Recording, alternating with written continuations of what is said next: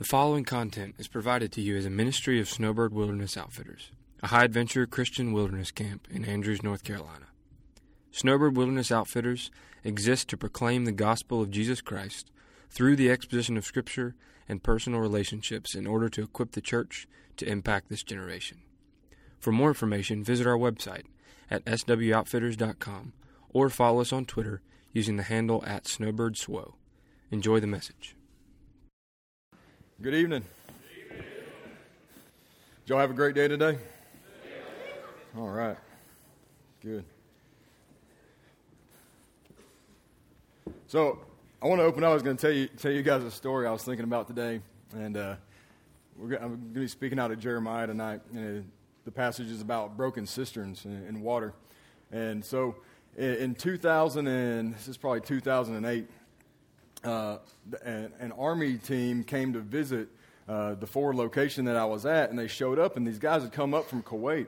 So they were coming to kind of backfill a team, but they hadn't had all the training they needed uh, to be functional in the country at the time. So they were looking for somebody to be a gunner in their truck. So somebody to ride up on the big 240 machine gun to come along with them. And so they needed somebody to come, come along, and I said, Yeah, I'm a, I'm a gunner. I'd be glad to ride with you guys. They said, Okay, well, cool. We're leaving at about 5, four or five in the morning. We're going to go out. It's going to be a short trip. Uh, we'll go out. We'll head uh, out into the Tangi Valley. Uh, we're going to go meet one of the head leaders out there. Uh, we'll put eyes on him. We'll turn around. We'll come back. It'll be a quick trip. So I said, yeah, no problem. That's too easy. So I got that morning, had a cup of coffee, and we headed out. So the place we were going was a little place called Baraki Barak, and from where we were leaving, it was probably a, a, maybe an hour, 90 minute drive, something like that. Well, about 45 minutes into it, like my guts are like starting to turn. Like I, that cup of coffee did not sit good. And I was like, man, like I'm starting to hurt. So I'm sitting up in this gun turret and I'm just grinding through it. And I'm like, you know what? We're going to get there. We'll turn around like an hour. This will all be over with. It'll be good.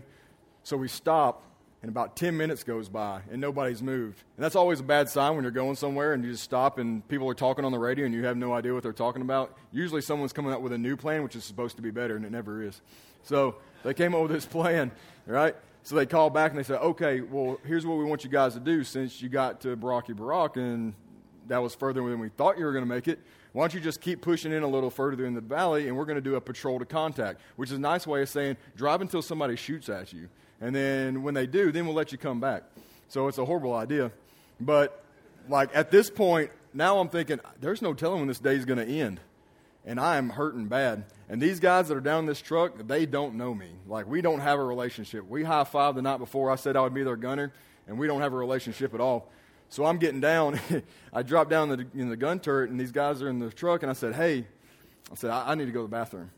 And they're like, yeah, yeah, we can, we can open, we can open the back door. I was like, no, like, I'm not getting out there to go to the bathroom. Like, I gotta go. And they're like, what do you, like, what do you guys do? Well, I found an MRE box that was in there, right? Like, Don't look at me like you haven't done it. I know you did it. There's enough, there's enough guys in here who have served that know what I'm talking about right now.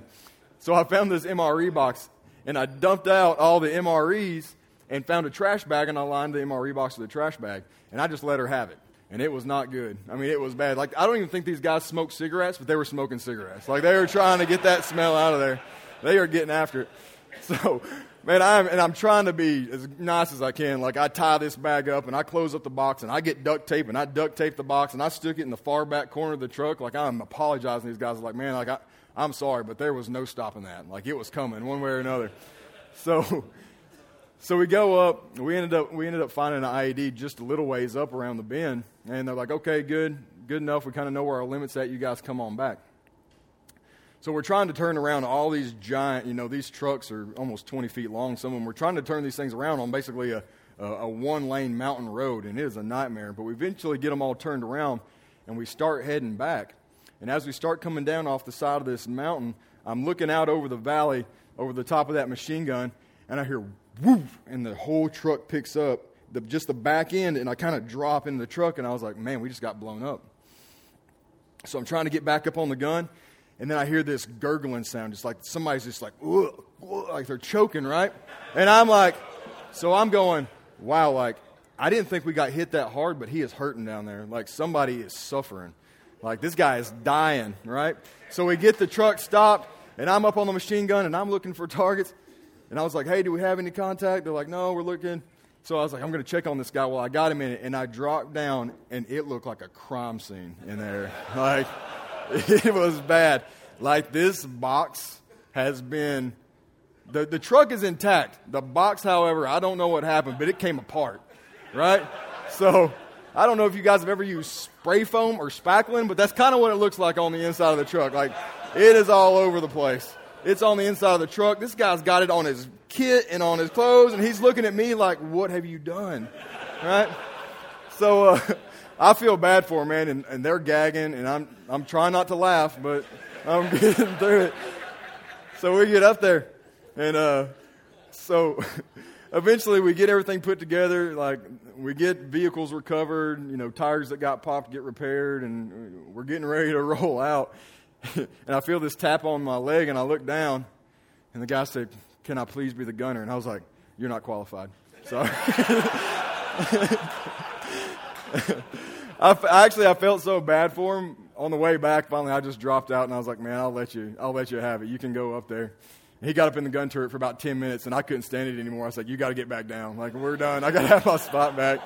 So that was funny for about 10 minutes, and they're like, Okay, go clean up the cr- truck. And I, I spent the rest of the day cleaning that truck out. So there's absolutely no way I can tie that into the message, but it's a good story. So I thought you guys would like it. If you guys will turn in your Bible with me to uh, Jeremiah 2. So, give you some historical context here. Like, two things that I really got convicted of while I was preparing for this message was that one, it's out of the Old Testament, right? So, sometimes I feel like I have a hard time relating and saying, okay, well, I can make this Old Testament passage relevant to today. When I started digging into this scripture, I'm like, there's nothing more relevant. Like, there is nothing more relevant than what's happening here in Jeremiah than the, than the nation that we lived in today. The other thing is, I think a lot of times, uh, which was especially convicting to me, is that we look in the New Testament and we see the salvation of Jesus Christ and his love and his mercy. And then we look in the Old Testament and we see this picture of like this God of wrath and who's like ready to drop his hammer on us and he's always constantly dis- disciplining his people and bringing them in. And, and what I really settled into is like, hey, listen, like, he's the same God yesterday, today, and tomorrow. Like, there is no change from him from then to now. So, what I have to do is I have to change my own preconceptions about what I believe about this scripture and start looking at it this way. And I tell you, whenever I started reading this book, not from a wrathful God, but going through Jeremiah from a Lord who is like in love with his people and he's lamenting over their idolatry and like he's brokenhearted for them, like this completely changed the way I started reading through the Old Testament. So, going into Jeremiah 2, it says, The word of the Lord came to me, saying, Go and proclaim in the hearing of Jerusalem, Thus says the Lord. I remember the devotion of your youth, your love as a bride, how you followed me in the wilderness in the land not sown. Israel was holy to the Lord, the first fruits of his harvest, and all who ate, ate of it incurred guilt, and disaster came upon them, declares the Lord. Hear the word of the Lord, O house of Jacob, and all the clans of the house of Israel. Thus says the Lord What wrong did your fathers find in me that they went far from me, and went after worthlessness and became worthless? They did not say, Where is the Lord who brought us up from the land of Egypt, who led us in the wilderness, in the land of deserts and pits, and in the land of drought and deep darkness, in a land that none passes through, where no man dwells. And I brought you into a plentiful land to enjoy its fruits and its good things. But when you came in, you defiled my land, and you made my heritage an abomination. The priest didn't say, Where's the Lord? Those who handle the law didn't know me. The shepherds transgressed against me. The prophets prophesied by Baal and went after things that did not profit. Therefore, I still contend with you, declares the Lord. And with your children's children I will contend from, my, from the coast of Cyprus and see, or send to Kedar and examine with care. See if there has been such a thing. Has a nation changed its gods even though they are not gods? But my people have changed their glory for the, that which does not profit. Be appalled, O heavens, at this. Be shocked and utterly desolate, declares the Lord. For my people have committed two evils. They have forsaken me, the fountain of living water, and hewed out cisterns for themselves, broken cisterns that hold no water. Lord, I pray that uh, tonight that you just really uh, speak your word through me, Lord, uh, that you, uh, your spirit will be uh, in this place, that we will handle your scripture rightly. You will soften the hearts of these men and uh, speak into their lives, their situations, and that the spirit will just continue to move the way it has this weekend. we're so thankful that you see us as a loving object of your affection, and you're willing to be here with us in this place. Lord, we love you. In Jesus' name, amen. All right, so let's look at verse 1 through he- 3 right here, right? So he comes in, right? The political climate at the time now, the best way I, can, I could really describe this is if you guys remember kind of in 2003, where we go in, we go into Iraq, we kick out Hussein, everything's looking good for a little bit, and then here comes Al Qaeda and ISIS and all these other factions, right? They're all starting, the whole region is starting to kind of implode because we've removed this figure of stability in that region, right? We pulled this dictator out that kind of kept everybody at bay because they were like, hey, he's kind of the, the big dog in here, so we're going to leave this alone. Well, we removed the big dog and it kind of destabilized the region. The same thing is happening in Jeremiah's time right here. The great Assyrian king has just died, and now Babylon is starting to rise up, and Egypt is starting to rise up, and they're looking to start conquer lands. So, what's happened in the religious side here is that the Jewish people, they're about 800 years removed from the Exodus. So, 800 years prior, they've been brought out of Egypt. Now they're living in the Lord that the land gave them, but because of the influence of these Babylonian and these Egyptians, uh, pagan gods, you're starting to see that influence come into the law. So these people, basically, if, if, we narrow it down, these Jews are Jews during the day and they're doing pagan rituals at night, right? So these, these guys are going into the valleys at night and they're dealing in, uh, they're dealing in these uh, pagan sexual practices, like these, these giant orgies, and they're also uh, participating in child sacrifice, where they're going out and they're killing, killing children for sacrifice for prosperity. And you look at this and you go, well, like that's that's pretty far out there. Like we're not getting into these pagan sexual rituals and we're not getting into child sacrifice. And I say you're absolutely wrong. Like look at our nation today. Did Brody not talk about the porn statistics last night, which grossed more than any all or all major sports combined?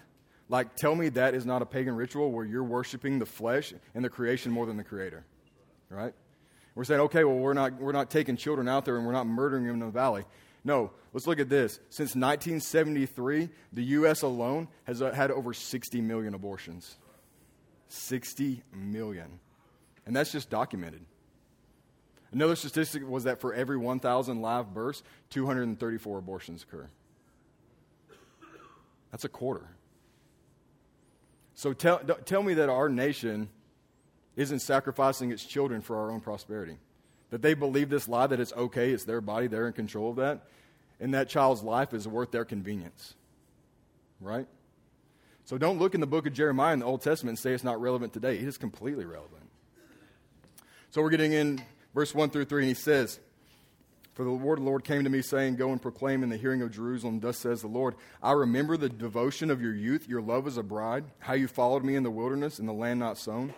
Israel was holy to the Lord, the first fruits of his harvest. All who ate of it incurred guilt. Disaster came upon them, declares the Lord. Notice the analogy he's using here, right? The devotion of your youth, your love as a bride. Like God's putting himself in the husband role, and he's like, You were like a bride to me. Like I carried you out of the wilderness, and you followed me willingly, and anyone who came against you, I utterly destroyed them. Like I am a good husband, and you were my people. And then he goes in. He says, Hear the word of the Lord, O house of Jacob, and all the clans of the house of Israel. Thus says the Lord. What wrong did your fathers find in me that they went far from me and went after worthlessness and became worthlessness? They didn't say, Where is the Lord who brought us up from the land of Egypt, who led us in the wilderness, in the land of deserts and pits, in the land of droughts and deep darkness, in the land that none passes through, where no man dwells? And I brought you into plentiful land to enjoy its fruit and its good things. But when you came in, you defiled my land and made my heritage an abomination. The priest didn't say, Where is the Lord? Those who handle the law don't know me. The shepherds transgressed against me, and the prophets prophesied by Baal and went after things that do not profit. God is demanding, like, He's the loving husband, right? And He's demanding, he's, He wants to know, He's like, What fault did you find in me? What did I do wrong? Like, I have loved you I brought you out of exile. I gave you a land of, full of milk and honey, and it's fruitful and it bears, and you're walking away from me. What did I do?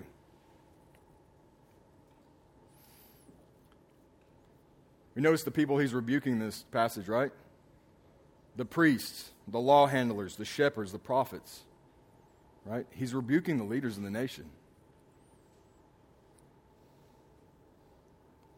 He said, Your priest didn't ask, Where is the Lord? He's saying, Your priests aren't seeking me. Your priests don't seek my will. They're not looking after me. The people who know the law, those who handle the law, did not know me. These are the Levites. These are the people who handle Scripture daily. Like their charge is to teach Scripture, and he says they don't know me. And that should resonate. Because what he's saying, he's like, it is entirely possible to know the Word of God without knowing the God of the Word. You can absolutely have a knowledge of God and have no one on one relationship, absolutely no firsthand experience with Him.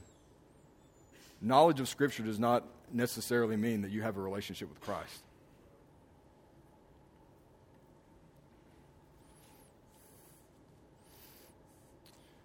Next, he says that you went into worthlessness and you became worthless. You went after worthlessness and you became worthlessness. The things that you desire, whatever your heart desires, ultimately that's what you become. And he's saying you desired worthlessness and you became worthless.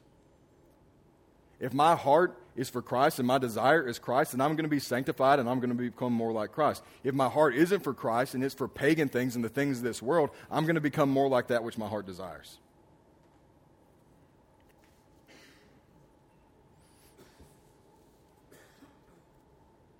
In the use, in, uh, use of the, the scripture and the word, I had a, uh, a man who invested in me uh, back in Houston.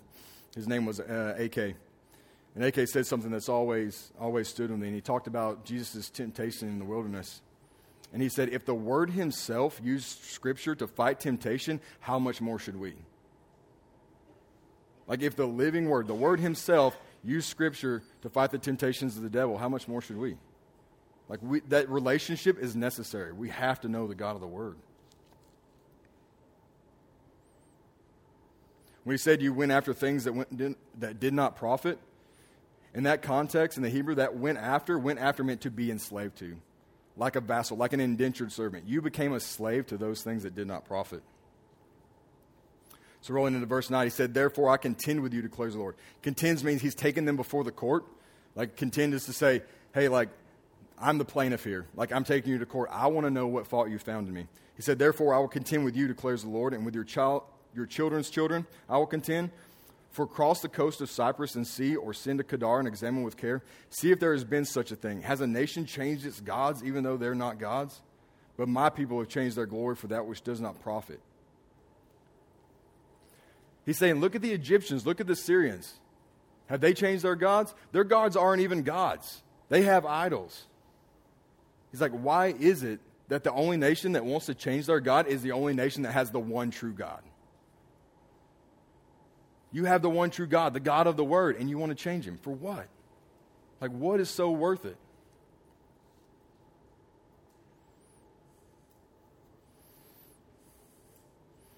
So he says, Be appalled, O heavens, at this. Be shocked. Be utterly desolate, declares the Lord.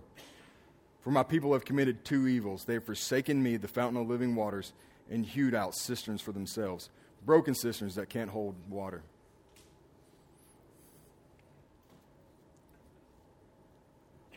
He's saying you got, you've committed two sins here. Not only have you forsaken me and chosen sin, but you've chosen your son, sin above me. You've chosen your sin over me. And how often we do, do we do that in our lives? Like, that's convicting to me alone. How often do I know the right path? Do I know what the Lord has called me to? And I choose my pride over something, right? I choose addiction over Christ. We constantly, in our, in our flesh, have to battle choosing the creation over the Creator. Where I look back in my life where I had this period where I go, okay, I have two things, right? I, I have this option where I can exchange my glory. I've got the glory and the salvation of Christ, and I have this bag of pills. And what do I want right now? You know what? I'll exchange my glory for that today. And the Lord is saying, Do you realize how crazy that is? Like, do you know how out of your mind you, you are? So he says, Be appalled, O heavens. Like, I have this picture of him calling the angels around. He goes, Look at these people. Look at them. Look what they're doing. They're exchanging my glory for that. These pagan idols. These golden calves, these things that mean nothing, objects they created with their own hands, they want to invest their glory into that. He's like, be appalled.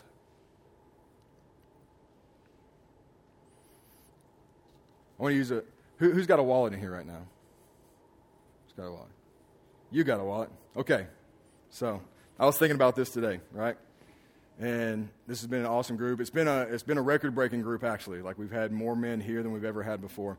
So, what I did is I have something in my wallet that's very valuable, and I think you deserve it. Okay? Are you willing to trade whatever's in your wallet for this? Sure? Okay, what do you got? You got money? You got, you got cash? How much cash you got?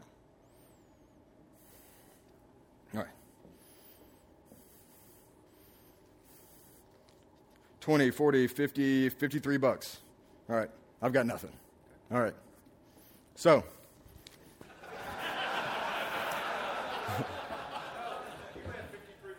I've got 53 bucks now. That's right. I can't give him his money back. It would ruin the illustration. All right? That's right.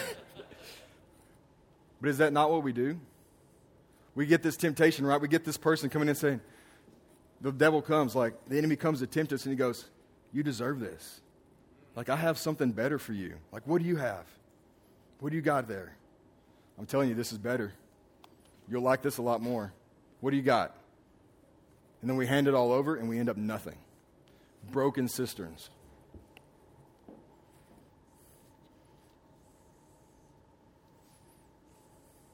So he gives this beautiful illustration, right? He comes in. He says, For my people have committed two evils. They've forsaken me in the fountain of living water and hewed out for themselves broken cisterns that can hold no water. Like you have to understand in this time, right? Like, get this picture of the wilderness, this dry, desolate area, and you have this spring of living water that's constantly flowing. Like, I remember growing up in Alabama, in this small town that we lived in, that there was a, just a little few miles out of town, there was a spring that constantly ran. And it was the coldest, freshest water. And after church, we would constantly want to go out there to go get this water because it tasted so good. Like it's just constantly flowing out of the earth. We passed through there as we uh, moved up to Snowbird from Houston. We passed through there uh, about a month ago. That spring, still flowing, constantly turning over. Water's constantly pouring out of it. Man, this is the freshest water ever. Have you guys ever swam in a pond before? Like go swim in a pond? Yeah. Like when you get out of swimming in a pond, like do you smell good? Like do you smell clean? Do you feel clean? Like do you feel like you need to go cleanse after you do that? It's the same principle as a cistern. The Lord's saying, like, you're in a desolate area. I'm the spring of living water that's constantly flowing, and I'm going to fulfill your life. And you go, you know what? Like, I'm just going to try to do it on my own. I'm going to go dig my own cistern. I got this. And if you understand the geology of this area right, this is like hard limestone. It would take months to break through this limestone to dig a well, and then they would try to plaster the inside of the walls to seal it up, and it really would stayed sealed. It would crack and it would leak, and all the water would run off. Like if you think about it, this was like made for irrigation and cattle. This wasn't ever made for human consumption. Like that water is stagnant water. Like it is poison. When I told you guys that I got sick back in uh, 2013 in Afghanistan, it was from the water, right? The water there, it's collecting rainwater in these wells, and parasites grow in it, and it's nasty. And if you consume it, it destroys the whole body. Right? This is not fresh water. So he's saying, rather than drinking from my living spring, like this flow of water that I'm constantly pouring into you, you pass me up in your desolation and you go, you know what? Like, I'm going to go dig my own thing. I'm going to go do it. And what he's doing is he's rebuking the Jewish people in this time because they are more concerned, they're less concerned with salvation by faith and more concerned with salvation by works and actions and deeds and trying to do it by themselves. They like their pagan idols because it's all about them. Oftentimes, we do things in our lives that look good on the outside, but really all we're seeking is self gratification. I'm not doing good things because the Lord has called me to do good things. I'm good, doing good things because I want the kingdom of me to be recognized, and I want people to give me accolades and say, Good job. Like, I'm proud of you. We go in it with these broken hearts that are self satisfying and not for the glory of God. And what he's saying, he's like, You're forsaking me for what? For these idols. For this water, and then not only is this water bad, it's stale and it's stagnant, but you're going to put it in these broken cisterns and you're going to find yourself empty just like that. And I'm the spring of living water. If you will, turn to uh, John 4.10 for me.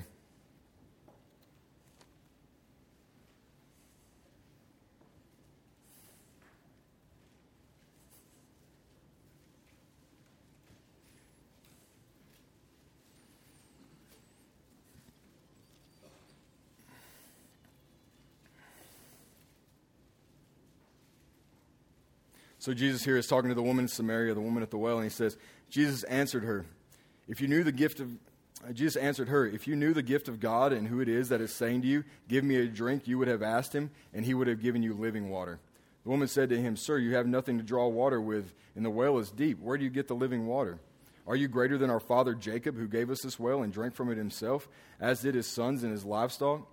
Jesus said to her, Everyone who drinks of this water will be thirsty again, but whoever drinks of the water that I will give him will never be thirsty again. The water that I will give him will become in him a spring of water welling up to eternal life. A spring of water welling up to eternal life.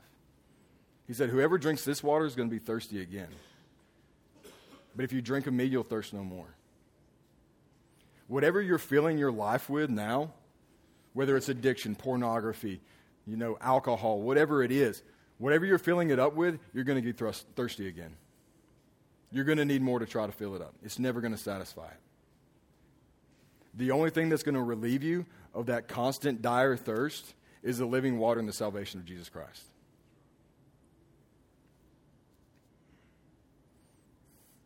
So, going back to Jeremiah.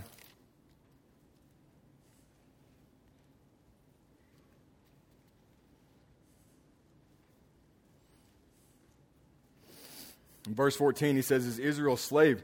Is he a homeborn servant? Why then has he become prey?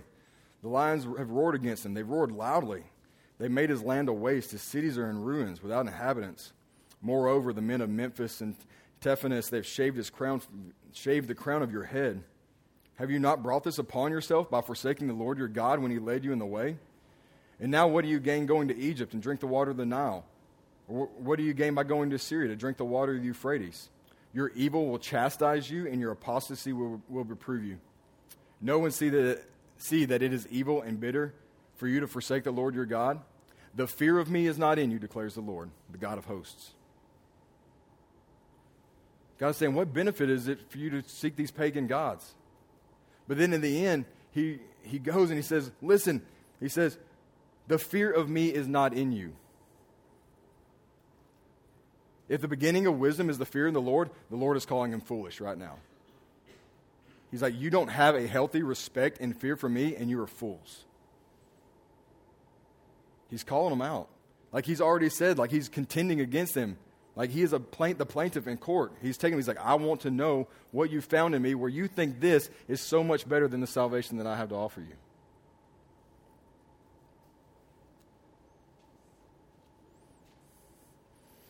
One of the notes I wrote down here is I said, Isn't it telling of the human heart that in the writing of Jeremiah, 800 years after being delivered from the bondage of Egypt, and today, 2,000 years after being delivered from the bondage of sin and death, men still choose to dig broken cisterns? This generation is 800 years removed from the bondage of slavery, and they're already going back to the, to the old ways. They're already seeking something else. They're starting to believe the lie that there's something better on the other side. And 2,000 years after Christ comes to the cross and bears the burden of our guilt and shame and atones for all of it and justifies us, we still somehow think there's something better. And the Lord says, heavens, like, be distraught. Be like utterly broken over this.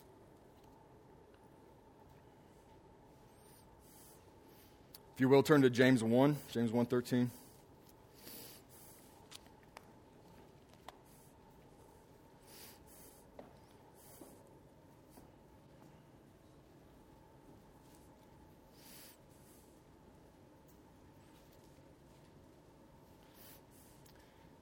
James 1:13 he says, "Let no one say when he is tempted, I am being tempted by God, for God cannot be tempted with evil, and he himself tempts no one, but each person is tempted when he is lured and enticed by his own desire. The desire when it has conceived gives birth to sin, and sin when it is fully grown brings forth death." Listen guys, affairs, affairs don't start on Facebook. Right? Pornography doesn't start when you log on to the computer. Those things start in the heart and they manifest themselves in the world around you. Whenever you exchange your desires for, for the will of Christ, for the, your own desires, that's where those troubles start. There is a difference between a trial and a temptation, right? A trial is something that's coming at you, something you're walking into. that's going to test your resolve and your character. Temptation is something that's welling up in the desires of your flesh and is being manifested on the outside. What you're being tempted by, whatever that temptation is, this is not an external temptation, it's an internal temptation. Whatever you desire on the outside is just a reflection of what's happening in your heart. Don't check the temptation, check your heart. Like, what do you desire, and why do you desire that? What do you see in it that you'd be willing to exchange your glory for?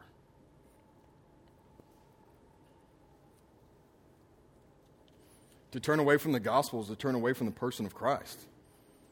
It's that simple.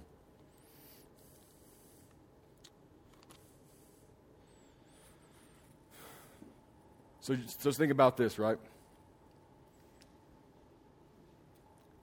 People come in and they say, you know what? Like, just go share your testimony, just go preach. Like, if, if, if it changes one person's life, it's totally worth it. If you humble yourself and you share your testimony and it changes one person's life, it's totally worth it. And Brody said it best, though. And Brody said, It's not about that. It's not about results. It's about obedience. It doesn't matter if I come here and I pour my heart out and no one's converted. It's not about results, it's about obedience. Look at Jeremiah. Jeremiah probably started his ministry around his 20. He ministers for 40 years to a people who never turns to God. They're enslaved, they get pushed into exile, and he dies in exile, exile without ever seeing a convert. How convicted would you be to proclaim the gospel for 40 years and never see a conversion? and die knowing that you had been obedient to God and the results didn't matter? And what is it in your life today where the Lord's calling you to obedience? You're saying, yeah, but I get results over here. Like, I know what you want me to, but like, I've got a good job. I know what you want me to do, but like, this is fulfilling to me. Like, this is gratifying. These are the things I want to pursue. So it comes to a point in Jeremiah where the Lord's warned him and he's told, us, told his people to repent, and they haven't. So he tells Je- Jeremiah that judgment's coming. But like the Lord always does, he comes in in Jeremiah 31 31. I'm going to take time because I want you guys to get here and see this. Jeremiah 31 31. The Lord says, Behold, the days are coming, declares the Lord, when I will make a new covenant with the house of Israel and the house of Judah not like the covenant that I made with their fathers on the day when I took them by the hand to bring them out of the land of Egypt, my covenant that they broke, though I was their husband, declares the Lord. For this is the covenant that I will make with my house of Israel after those days, declares the Lord. I will put my law within them, and I will write it on their hearts. And I will be their God, and they shall be my people. And no longer shall each one teach his neighbor and each his brother, saying, Know the Lord, for they shall all know me from the least of them to the greatest, declares the Lord, for I will forgive their iniquity and I will remember their sins no more. He's pointing to the cross. No man in history has gained righteousness by works. What makes you think you're going to be the first?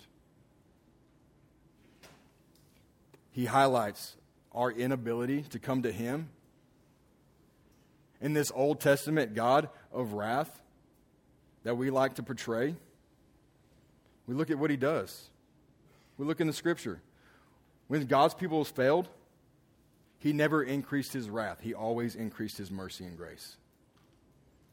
When his people broke his covenants, he said, Okay, I'm going to extend you a new covenant, I'm going to make you a new deal.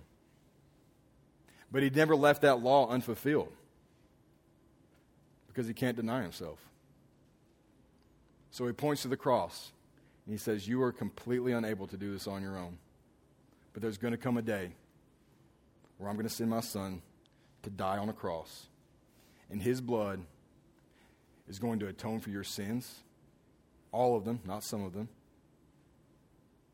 And his blood will cover all your transgressions, and I will remember your iniquity no more. the God that we loved, our God, our Creator, has brought us in. And in this time of wrath in Jeremiah, where his people are preparing to be exiled, he says there's, there's hope. There's going to be a time when Jesus is going to come and he's going to make all things right. So, from the Old Testament to the New, we continue to point out that Jesus Christ is the hope of the world. Everything points to the cross. I'll leave with you this. It's a quote from Martin Luther. He said, Let the law, sin, and the devil cry out against us until the outcry fills heaven and earth. The Spirit of God outcries them all.